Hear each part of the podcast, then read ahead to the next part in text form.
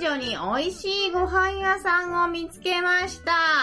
日々これ口実はい。ということで始まりました。日々これ口実10月3週目でございます。お相手はたぬきご飯の堀と、よ堀凛子と。大村こまじです。ころしくお願いいたしおます。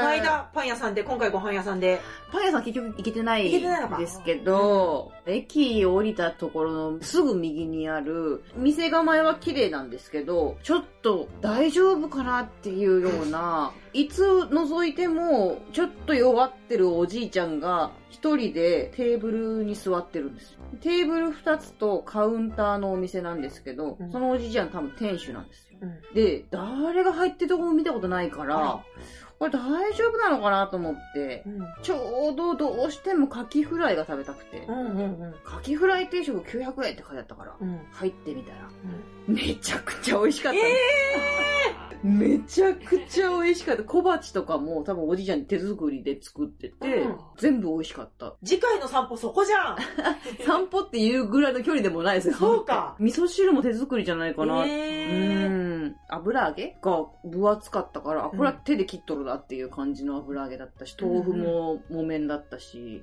ご飯も美味しかったし、最高でしたね。入ったらそ、のおじいちゃんがお相撲見ててずっ と。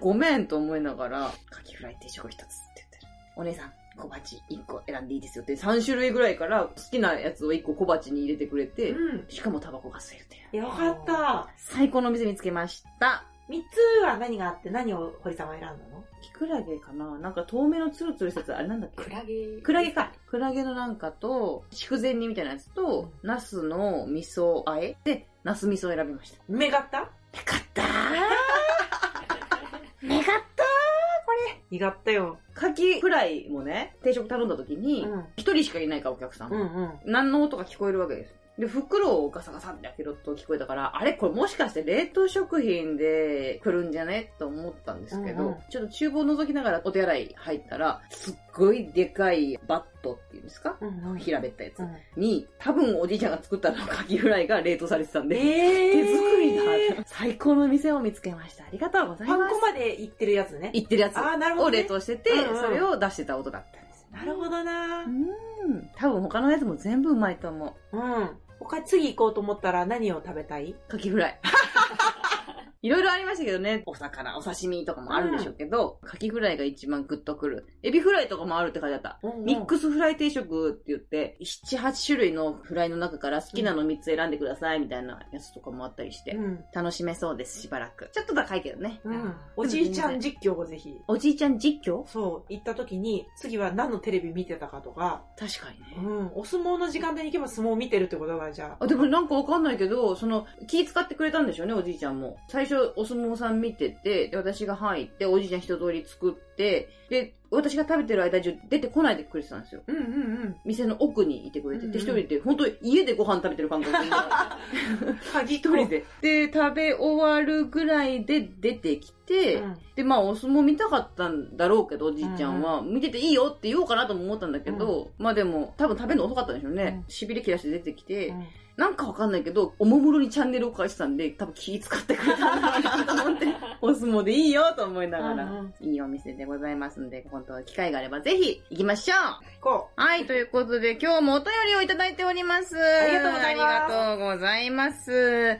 日々これネーム、犬柳ジュリエット様でございますう。。おロミオさんのお友達かな猫柳ロミオさんの逆、逆逆まあ逆。わかんねえな。日々これ口実のお三方、こんにちは。こんにちは私はこのポッドキャストを一つの回につき3度ずつ聞くようにしています。そんな人いるんだねありがとうございます初回はご飯を食べながら。お三方の楽しいお話を聞きながら食事をしていると、寂しい食卓に彩りが加わった気がいたします。また、食べ物の話題が多いので、一品加わった気分も味わえます。すごいな2回目は職場の休憩時間、仮眠を取りながら、皆様が発する柔らかく温かな空気に包まれて、毎度快眠できております。なんと。そして3回目なのですが、最近、初回から順を追って少しずつ聞き直しております。時間が経って忘れていること、何度聞いても笑ってしまうお気に入りのポイント、改めて聞くことによって見えてくる新たな味わい、非常に楽しいです。すごいな以上が私の日々これ口実の楽しみ方です。ご清聴、痛み入ります。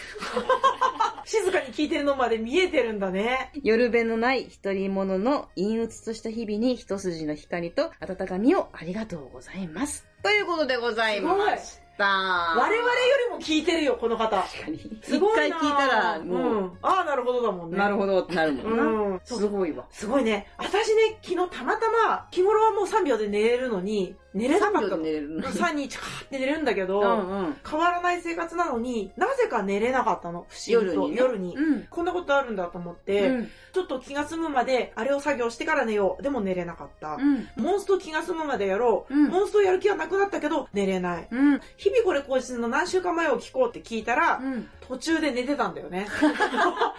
快眠効果あるポッドキャストなのかもね、これ。あ、さざ波のような会話ですからね。そうだね。一つも揉めない。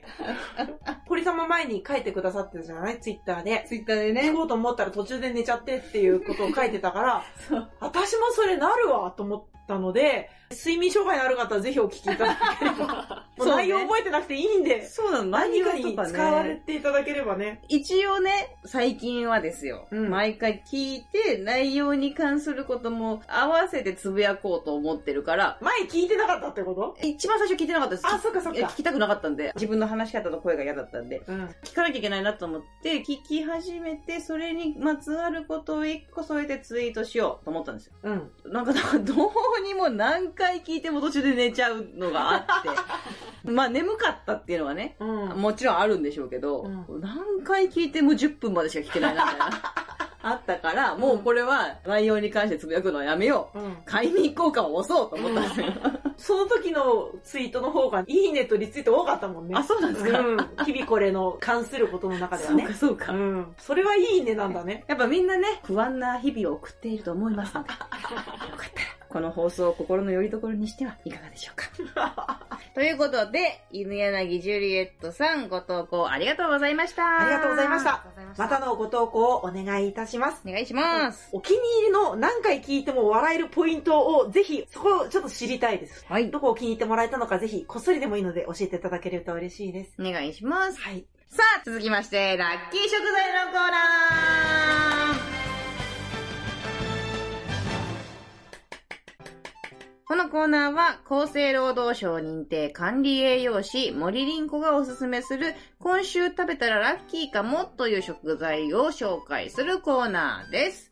さあ、りんこちゃん、今週のラッキー食材は何でしょうか今週のラッキー食材は、椎茸です。おーけの妖精だよ。飛びます、飛びます、胞子飛 びます。キノコ、のこ、のこ、元気のこ。あれ、一言一句変えなくていいから年一で見たいもん。そうですよね。うん節子さんというしいたけこちゃん。そう、上にさんがやってらっしゃるしいたけこちゃんというキャラクターですね。可愛いですよね、あれ。うん、年一で、来た来たと。思う思う。うん。出しててるだけ ですね。好きすぎてもう止まらないんだから。ごめんね。しいたけね。しいたけ入エリンギ、まいたけ、うなじめ じ。しいたけ入ってってご本人がまたしいたけ農場のお嬢さんっていうところ がね、いいネタだなと思って。ないごめんなさい、ラッキー 食材。ラッキー食材のコーナーです。しいたけこの話なんで、ししいいたたけけののコーナー話。じゃないです。ラッキー食材のコーナーです。えー今週のラッキーお笑いは、節子さん です。しいたけこを見よ見たい。う。みたい。えー、椎茸は、まあ今では、菌床栽培などで一年中食べられますけれども、うん。原木とか外で栽培しているものは今が旬です。うん。ビタミン D が豊富に含まれていまして、カルシウムの吸収を助けるビタミンとなっております。うん。椎茸に含まれるビタミン D は日光に当てることによって紫外線でより多くなる。へのでー干し椎茸などもおすすめです。なるほど。ただの生椎茸よりも干し椎茸戻した方が栄養素は高いってことそうなりますが、ご安心ください。お生椎茸を食べた後、自分が日光浴しても大丈夫です。らしい。そんなことあんのそうですね。人間の体内でも紫外線浴びることでビタミン D が増えるっていうか、利用できる形に変化する。すごいね。えーうん。細切れになっても働くんだ、椎茸は。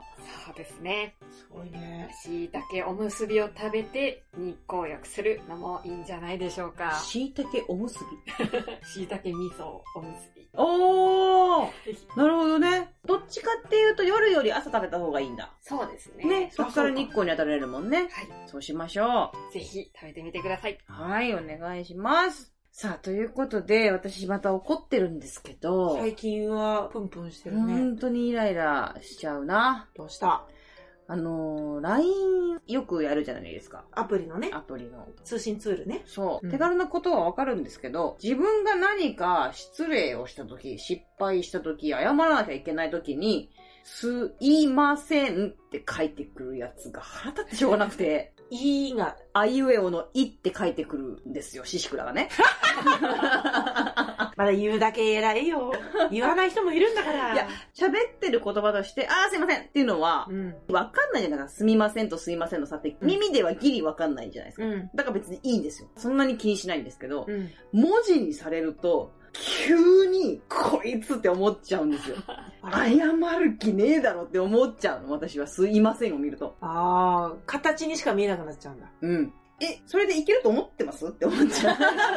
最近起こったすいませんは何覚えてないですけど、もうすいませんっていう文字見るだけでイラッとする から、自粛らだけならまだしも、マネージャーさんでね、今やってる仕事に毎回一緒に行く人がいるんですよ。まあ、結構朝早いです。朝9時半とかに集合で、結構早いんですけそうど、だね5分10分、毎回遅れてくるんですね。でその度にグループ LINE、私たちのうんとその人のグループ LINE に、あ、遅れますすいませんって来るんですよ。うん。そのすいませんが、シシクラは100分って芸人だと。うん。マネージャーさん社会人だと。うん。なった時に、すいませんでいけると思うなよって思っちゃうあ。思っちゃうんですよね。あ。うん。そんな小さなことをごちゃごちゃ言う、私でもう日本語を全部正しく使えてるわけじゃないのに、うん。そこに対してだけ言うのもおかしいやつだとなるからう、んそれは自分の中で納得いかないから、言いたくはないんですけど、どうしてもすいませんだけが許せなくて、うんうん。それを機に、シシクラその日はちゃんと来てたんで、社会人で、すいませんって、どうなんすかねってシシクラに言ってみたんですよ。うんそしたら、あーって言ってたから、あこいつ分かってないなと思って。なるほどね。はい。どうです逆に、すんまへんとかだとそうなのそうなのそうなの逆に、すんませんの方が気持ちいいんですよ。すんまへん。すんまへん、すんまへん。みたいな方が、あ、はいはいはい、オッケーオッケーっていう、おーおーオッケーそこまで来たらオッケーってなるんですけ ど、すいませんはやろうとしてできてない感じがあるから、嫌なんですけど、どうですかそのすいませんという使い方が正しいものとしてもっと別の提案があるんだよっていうのを揉めずに伝わればいいなって思ってらっしゃるんだろうなと今感じて、うん。きっとそのタイミングは堀さんがすいませんって言われたタイミングじゃない時がいい気がするんですよね。うん。堀さんに言われたら、マネージャーさんに、このすいませんはどうなのって言われたら、ちょっと、うんってなっちゃうから、うん。この人が別の人に対して、すいませんを使っちゃった時に、うん。堀さんが善良な神様として、これはもうちょっとこういう方の方が丁寧に伝わるんじゃないのかなって言ってあげると、いつか変わるんじゃないかなって思います。それもね、あったの。マネージャーさんのことはあんまり関わらないから別にいいんですけど、シシクラがそれこそ先輩とかがいるグループラインで、うんあ、すいませんって言ったことがあって、うんいやー、これはと思ったんですけど、うんでもそこで言うと、あ、いつも言ってることにすらこいつは思ってたんだって思われるかなと思ってん言えなかったんですが、どうなんですかねその今のどうっていうのは、うんうん言われた時にすいませんでイラッとしますかっていう質問。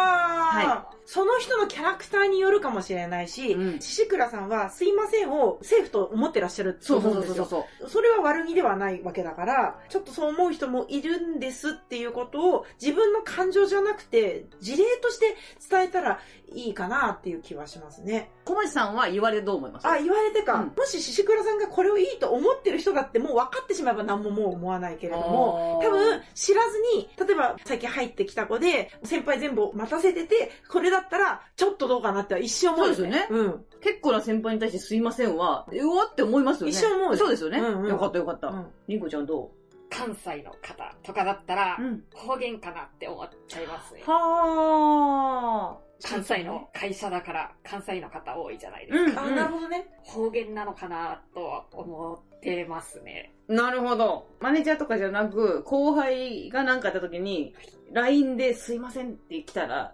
どどうでしょう私はそんなに気にならないかもしうれならなないい。か。ちゃんと自分が日本語正しく使ってればそれでいいかなって思っちゃう。なるほどね。あーなるほどうんでもりんこちゃんも、花からそのタイプの人なんだよ ね。人がどうこうじゃなくてっていそうですう、ねね、ことだもんね。でも、間違ってますよって指摘するのが優しさなんだろうなとは思うんですけれども、私はそれができなくて、関係が悪くなりそうで。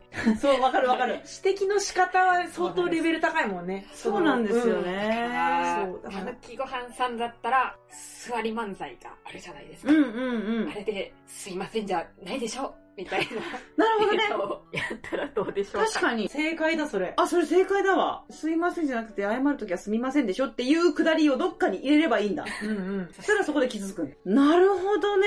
すいませんをすいませんって書く人は、ごめんなさいにしてくれって思うん ですよ。私はね、言葉って時代によって変化していくから、うんこれからすいませんがスタンダードになる可能性もあるから、雰囲気みたいなそのうね。そうそうそう。雰囲気が。雰囲気はでも漢字を知らなすぎるだろうと思っちゃうけど、まあねそういうのがね、あるから、一概にこう言えないのもあるんですけど、んってなるなって思っちゃうんです。堀の小言。以上でございました。りんごちゃんいかがお過ごしでしょはい。買い占めって良くないなって思うんですよ。うか何台風だとか震災だとかを経験してきて、まだ買い占め行為をするのかと思うんですけれども、うん。ついついアイスコーナーにメロンボールっていう、あるメねロンの形をしたシャーベット。はいはい。うんうんあれを見つけると、いっぱい買っちゃうんです よね。ご自身だったんかい。 何個買うのその時は8個あったので、4個買っちゃい まし半分いってるじゃない。じゃあ16個あったら8個買ってたってこと16個あったら、そうですね、5個ぐらいいっちゃうかも。8はちょっとやりすぎかな。一家庭お二つまでです よ。メロンボールは一家庭お二つまでです。そんな感じなんですけれどうも、ん。私、メロンボール4つ買って3個目ぐらいで、あれ甘いぞって 思い出したんです最よ。初から甘いよ。うん。甘いんですよ、もともとうん。で甘も、い3個目を食べた時に、うん。あれこんな甘かったっけって思ってしまって、うん4個目を食べた時も、あれ甘いって思うようになったんですよ。ううんん。それ以降、プリンとか食べても、あれ甘いって思うようになったんですね。うんこれは私の人生の中での糖分の上限を超えてしまったのかってなるほど思うんですよ。体が警告を発してると。はい。なので、最近全然プリンとか買わなくなって、あ前まではスーパー行ったら絶対ついついプリンとかカゴに入れちゃってたんですけど、うん。全然買わなくなって、うん。経済的だなって思っています。それはね、年です。そう なの徐々に甘いもんは減っていく。でも、ある一定を超えたらまた食べ始めたり、疲れたら食べたりするから、まあ、糖分は上限に達してるとは思うけど、その生活だから。 思うけど、年ですね。はあ、私、これ病気なんじゃないかと思って、Google で検索したんですよし。たのね。うん。そしたら Yahoo 知恵袋で、うん同じような質問がいっぱいあったんです。ええ しょうもない。全部同じような答えで。うん年のせいですって書いてあっていや、本当にそうです。年のせいです。それが正解なんですね。はい。お大事にど うぞ。経済的でよかったね。そうですね。うん最近はスムージーですごく満足してるあのあ、で、よかった自ね。作できるようになったもんね、そのフルーツ系がね。そうだよ好ね。みの甘さにできるのがいいですね。いいね。ありがとうござい ます。じゃあ、お大事にどうぞ。またお願いし ます。さあ、ということで、小町さんはいかがお過ごしですか最近ね、お笑いライブが少なくなって、うんだから勤務先に普通に働けてて、お金も相対が減ったから、1ヶ月でいただくお給料がちょっと多いんだよね。時給だからね。うまあ。ちょっとだよ。相対相対するとその分時給の半分になるでしょ。あ、相対は相対するじゃなくて、早く早く上がる。退く。そうそう。うんうんうんうん相対。相対することをちょくちょくしてたから。うんうんうん。あ、そういうことですね。ライブとかでそ早うく帰そうるそとうか。そう。はいはいうんそはれい。がほぼないから、うん。余裕が出てきてる。金銭的余裕が出てきてる金銭的余裕が若干そのちょっとした差でうん出てきてるんだよね。はいはい同じ生活してればそれは出るよね。そりゃそうだ。だから、ストレスがだいぶないんだよね。わ勤かりま務すよ先も嬉しいことにさほどストレスがない勤務先だから、うん。そのネタ作ってライブ出て滑ったりとか、ネタ見せ行っていろんなこと言われて新しいの作んなきゃってなったりとかっていう時の、あれはあれで必要な工程なんだけれども、うん。ストレスがないって、動力源もそんなないのかなって思っちゃったんだよね。ほんとそう。誰が悪いとかではないけれども、ちょっとした怒りだったり、ちょっとしたストレスだったり、その湧いてくる熱って、動力源として使ってたんだなっていうことが、改めてしみじみ思って、怒りの平和利用ができてるんだなっていうことを思ったら、うん。たまに怒るって大切なんだなって、なんとなくしみじみ思わいかりまましした。たわ。かりますよ。うんだから私、引き続き怒ってるんです よ。ほんとそうですよね。だから、人のタイプにもよるけど、うん私も負の感情からエネルギーを発するタイプの人間だから、うんうん。マジで自粛中は、ノンストレスすぎて、何も考えてなかったですね。フリーだから。ネタ作ってた時は、私そんなに怒りで作ってる感情はなかったんだけど、今思えば、うん。これってどうなのみたいなのが一文になったりしてたんだなって思って。そうですよね。うんだから、本当に早く普通の世の中に戻ってほしいですよね。そうだね。うんあとは、自分で今は幸せだったり、ノンストレスだったとしても、その中からもうストレスを回収ができるアンテナが欲しいなって思っちゃった。回収。例えば、1ストレスでやっとストレスになってたのを、うん0.1ストレスだったとしても、それをストレスとして変換ができてネタにできるよはういはいなはい敏感なセンサうん。ーがあると、今の生活でもできるわけだから、敏感センサーでそういうことを感じれるようになりたいな、幸せだなで終わっちゃうからね、今ね。生み出すができないのは寂しいから、うん生み出すためのセンサーをもっと敏感になるにはどうしたらいいかなって思いなが ら、韓国コスメのネットばっかり見てるっていう。 最初は怒りが溜まりすぎているから、なんとかして発散しなきゃって、お笑いやらせてもらってる感じじゃなかったですかそんなことないどうなんだろうね。私、この人たちすごいから始まったから。そっか感感動とか。そっかそっか。うん。私、その、うつうつとした気持ちはどうすればっていうのの解決策が一個お笑いだったから、怒りが原動力ってなってるのも鼻から上がってったんですけど、それが今作るために怒りを求めてるはもう本末転倒になってるような気はするんですけど、そうだね。うん制作っていうことを前提にすると必要になってくるんだよね。動力源。うん。石炭石油。太陽熱とかでもできるようになったらいいですね。そう、そんな一番幸せじゃないです か。太陽浴びて太陽ね。浴びて。 椎茸食べて、太陽浴びて、ネタができる ネタできたらもう最高じゃないですか、そんなん。いいな、エコだな。最近なんか怒ってないんですか最近起こってる、うん。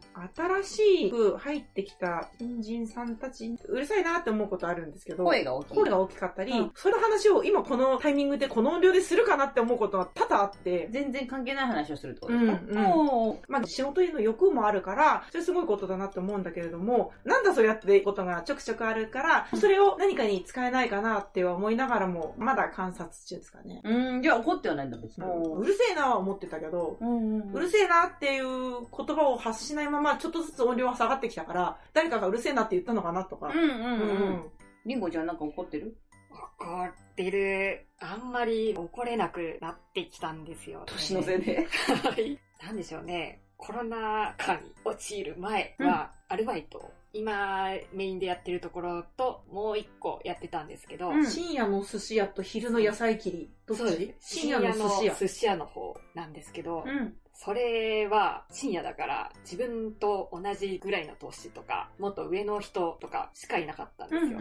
そしたら、ゴミぐらい捨ててけよとか思ってたんですけど、うんお客さん来てんだから迎えに行きなよとか、なんで橋落としたのに気づかないのとか思ってたんですけど、で、自分が持ってってたんだね。そうですねうんすごいイライラしてたんですけど、うん。そこ行かなくなって、今、昼間、バイトしてるところで、大学生とかが多いんですうんよ。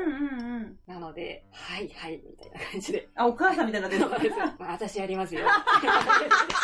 リングちゃんに母性が生まれた。なんか怒れなくなっちゃったんですへね。可愛いね、みたいな感じになっちゃって。あ ーだって大学生が10個ぐらいしてたもんね。そうですね。そうだよねあそうか。それそうなるよね。そうですうんね。もうトイレ掃除なんか私がやりますから。ああなーたたちはもう若いんだから。どういうこでもなんかちょっとわかるかも。いい、もう好きにやって好きにやってって思う感じだよね。そうですうね。ん。漫才協会にすごい若い子たちが入ってきてるでね。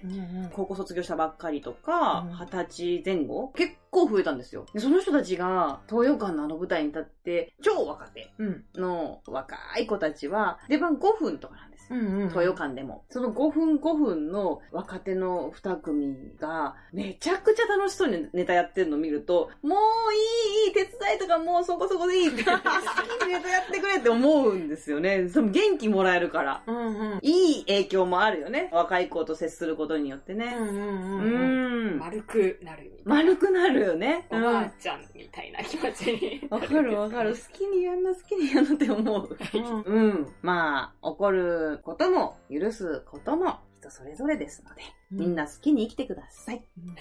許すってレベル高いよね。そうですよ。だって、人の嫌なとこって、自分の嫌なとこですかそらうね。そうそう、それはそれはすごく今感じてんだ よね。うんまさにそうですから、うんこいつイラッとすんな、なんか腹立つなっていうのって、大体、よくよく考えたら、自分の嫌なところを具現化されてるからうん、腹立つんですよね。うんうん。そう。許し合っていきましょう。それはうちの番組じゃなくて、日々これ今日の福島のお坊さんの、堀優流です。そのコーナー作ろうか。悟りのコーナー悟りのコーナー。開けるかな、こんな煩悩まみれ で。さあ、ということで、続きまして、歌で近況報告のコーナーこのコーナーは歌が大好きな日々これ口実の3人が最近の出来事や思うことをオーシャンゼリゼに乗せて歌いながら発表するコーナーです。さあ、ということで参りましょう。は はい、いきますか。い。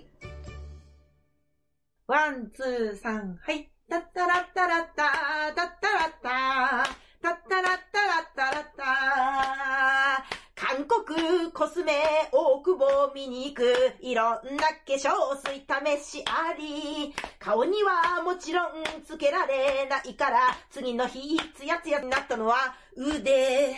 オーシャンゼリーゼオーシャンゼリーゼいつも何か素敵なことはあなたを待つよオーシャンゼリーゼいつも不思議に思うのだけど、歩道ギリギリの意見や、門もないし、引き戸でもない。でもなぜかぶつかったこと ない。オーシャンゼリーゼオーシャンゼリーゼいつも何か素敵なことがあなたを待つよオーシャンゼリーゼお腹が空いてご飯を炊いた。その間に我慢できず、パスタを茹で て食べてしまった。もちろんお米も食べる。オーシャンゼリーゼ食べ過ぎだよ。オーシャンゼリーゼいつも何か素敵なことがあなたを待つよオーシャンゼリーゼはい。 ちょっと食べ過ぎですね。 気をつけます。小食じゃないんだね。こんなに小柄なのに。いやー、小食というか、パスタって結束の 100g に分かれてるうんパスタなんで、うん。そんなにいっぱ敗な量ではないので、余ったパスタソースにご飯つけて食べるって感じです。あ、そうなんだね。なのでラーメンの後に白米食べるみたいな感じだ。そうです。 食べ過ぎですね。りんこちゃんが糖尿病になるじゃん。そう確かですに。ね。気をつけないといけないですね血。糖値がん上がり。もしよかったら、森凛子の健康診断のコーナーやってるんで、ご寄稿お願いし ます。はい。ぜひ、我々が見んのそれともりんこちゃんが読むの凛子ちゃんが見る。あ、自分で出して。自分で見るのよろしくお願いしあ、ます。やろ うやろう。マイセルフ。健康診断マイセルフのコーナー。やってもらいましょう。いいですね さあ、ということで続きまして、そのご寄稿のコーナーでございます。芸人さんにご寄稿をお願い申し上げた結よいしょ果このコーナーは堀さんに叱られたい方もりんごちゃんに健康診断されたい方もお客様からのご依頼がほぼ皆無のため素敵な芸人さんたちにこちらからお願いして各コーナーに適宜な文明をご寄稿いただく人の力を頼りまくったコーナーです、えー今回いただいたコーナーはりんごの健康診断、ありがとうございます。えーご寄稿者さんうん。浅草侍くんあ浅草を勝手に守っているザリガニです竜でしょ。竜が、竜ドラゴンということで、浅くん人間の食べ物を食べるのっつったら、食べるなり、大好きなりっつって、好えきな食べ物何っつったら、フルーチェのイチゴだって。 むっちゃ、民的むっちゃ庶民的ということで。なんだ、浅草侍くん。風邪をひいたら海源を飲むっつって。あら、海源は合う ね。海源は合うわ、浅草侍くんに。すごいね、人間の世界に適応しまくってるみたいで。竜の国に戻ると、竜神様が治してくれるんだって。へえ。人間界では海源を飲むっつって。なるほど。 人間界って素晴らしいですすね。ごいね、何でもあるんだね。 う。というんことで、まあ、ドラゴンではあるものの、うん人間生活と同じ食生活の栄養と見てもらって大丈夫ということなので、はい。よろしくお願いします。さくくんの1日の食生活。朝4時、ーよ。豆乳、クロワッサン、昼15時、ミンティアの黒いやつ、お夜21時、デラックス牛ハラミ焼肉弁当。中身が、白身魚フライ小を唐揚げ一つ、牛ハラミ、エビフライの小さいのが一尾。この3点がデラックスの由来なりだそうですね。続き、フライドポテト、サラダエレガンス味、ほぼサラダなり。以上なり、よろしくお願いいたしますなりだそうですね。なるほど。そうもう夜に集中してますね。夜勤なのかな、浅 草も。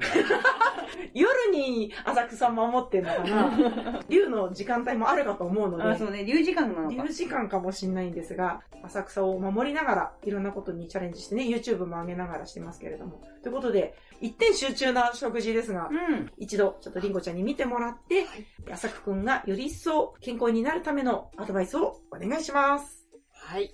私はいつも日本人の食事摂取基準というものに基づいて ものを言っているんですけれども、うん。日本人ということでよろしいでしょうかその栄養は日本人としてで大丈夫だそうですかのしで。こまりました。はい。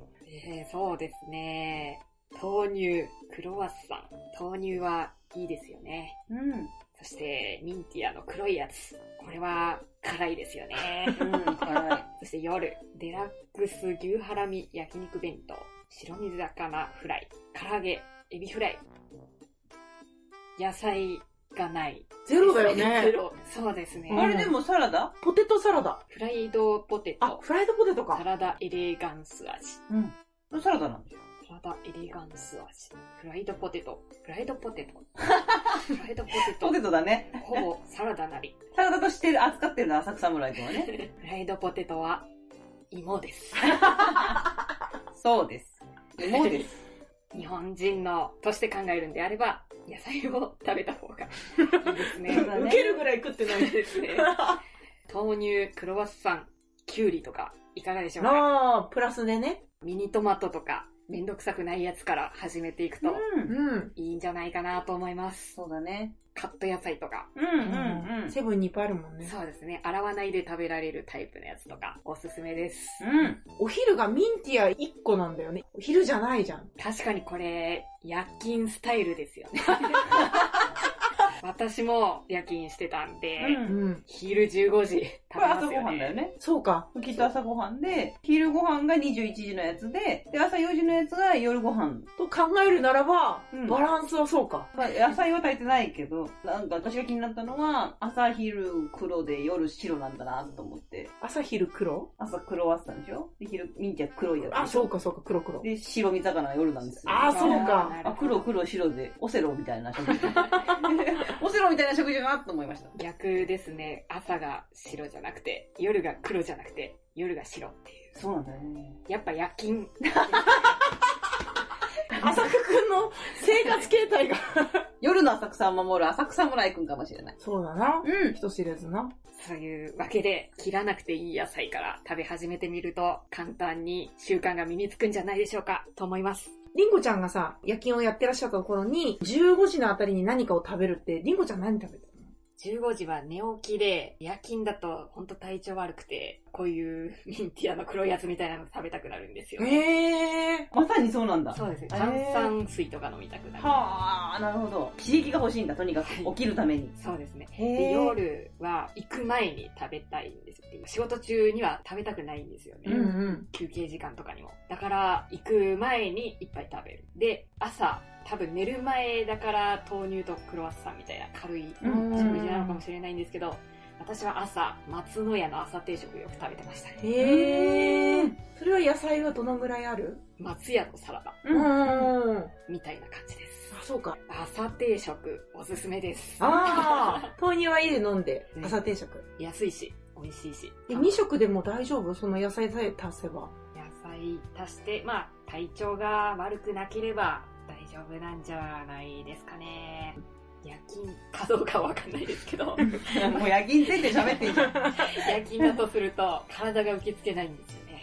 あ食べようと思っても。そういうことか。はい。なので、とりあえず野菜をおすすめします。そうだね。浅草村井くんは浅草のために野菜を食べてください。浅くくん、お力を貸していただき、どうもありがとうございました。ありがとうございました。あさあ、ということで、日々これ口実はほぼ毎週こんな感じで30分くらい配信をしております。リスナーの皆様からのお便りを心待ちにしております。ご意見やご感想、話題、リクエストなどをお気軽にご投稿いただけるととても嬉しいです。宛先は、日々これ口実さん、アットマーク、gmail.com でございますので、よろしくお願いいたします。さあ、ということで本日も最後までお聞きいただきありがとうございましたあ。りがとうごあざいました。。せーの、今日もいい日でしたね。また来週やっぱありがとうございました。